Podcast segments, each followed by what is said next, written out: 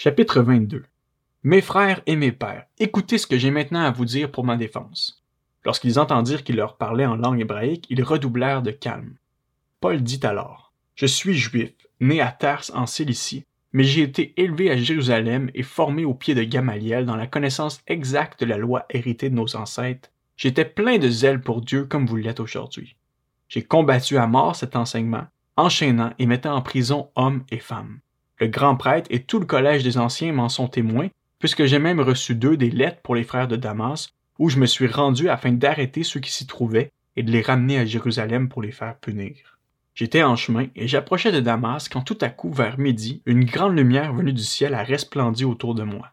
Je suis tombé par terre et j'ai entendu une voix qui me disait Saul, Saul, pourquoi me persécutes-tu J'ai répondu Qui es-tu, Seigneur Il m'a dit Je suis Jésus de Nazareth, celui que tu persécutes. Ceux qui étaient avec moi ont bien vu la lumière et ont été effrayés, mais ils n'ont pas compris celui qui me parlait. Alors j'ai dit, Que dois-je faire, Seigneur? Et le Seigneur m'a dit, Lève-toi, va à Damas, et là on te dira tout ce que tu dois faire. Comme je ne voyais plus à cause de l'éclat de cette lumière, ceux qui étaient avec moi m'ont pris par la main, et je suis arrivé à Damas. Or, un certain Ananias, un homme pieux, fidèle à la loi et estimé de tous les Juifs qui résidaient à Damas, est venu me trouver. Il m'a dit, Saul, mon frère, retrouve la vue. Au même instant, j'ai pu le voir. Il a ajouté, le Dieu de nos ancêtres t'a destiné à connaître sa volonté, à voir le juste et à entendre les paroles de sa bouche, car tu seras son témoin devant tous les hommes de ce que tu as vu et entendu. Et maintenant, pourquoi tarder? Lève-toi, sois baptisé et sois lavé de tes péchés en faisant appel au nom du Seigneur. De retour à Jérusalem, comme je priais dans le temple, je suis tombé en extase. Et j'ai vu le Seigneur qui me disait, Dépêche-toi, sors rapidement de Jérusalem, parce qu'ils n'accueilleront pas ton témoignage à mon sujet. J'ai répondu, Seigneur, ils savent bien que j'allais de synagogue en synagogue pour faire mettre en prison et fouetter ceux qui croyaient en toi. De plus, lorsqu'on a versé le sang d'Étienne, ton témoin, j'étais moi-même présent, approuvant son exécution et gardant les vêtements de ceux qui le faisaient mourir.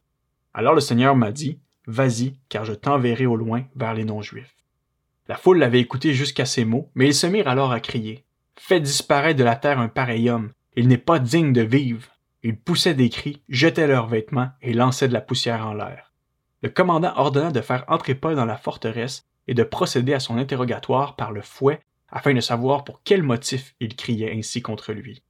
Alors qu'il l'attachait avec des courroies, Paul dit à l'officier qui était présent Avez-vous le droit de fouetter un citoyen romain qui n'est pas même condamné À ces mots, l'officier alla avertir le commandant en disant Attention à ce que tu vas faire, car cet homme est romain. S'approchant de Paul, le commandant lui demanda Dis-moi, es-tu romain? Oui, répondit-il. Le commandant reprit. C'est avec beaucoup d'argent que j'ai acquis ce droit de citoyen. Quant à moi, dit Paul, je l'ai de naissance.